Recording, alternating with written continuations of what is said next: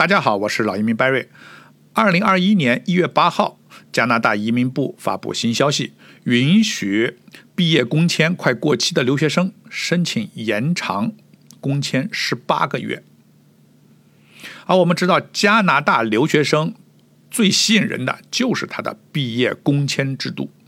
它允许海外留学生在加拿大大学或大专毕业以后，在加拿大工作，毕业工签的有效期最多3年，而且很容易申请。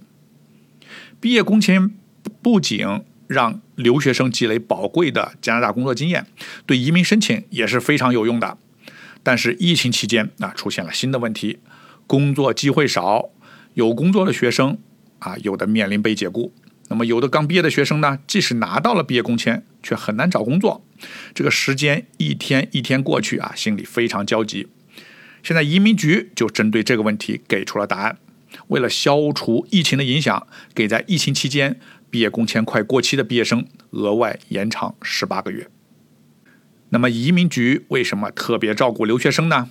原因很简单，加拿大的国际留学生每年给加拿大经济贡献是210亿加币，每年有超过5万名从加拿大学校毕业的国际学生成功申请了永久居民。国际教育实际上已成为移民加拿大的默认途径之一。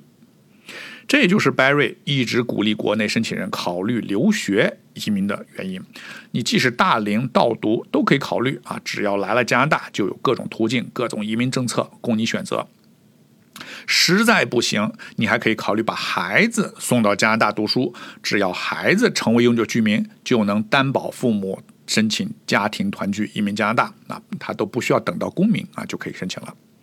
好，今天的分享就到这里，我是加拿大直派移民顾问，有关移民留学的各种问题，欢迎咨询我，我是老移民 Barry， 我在多伦多。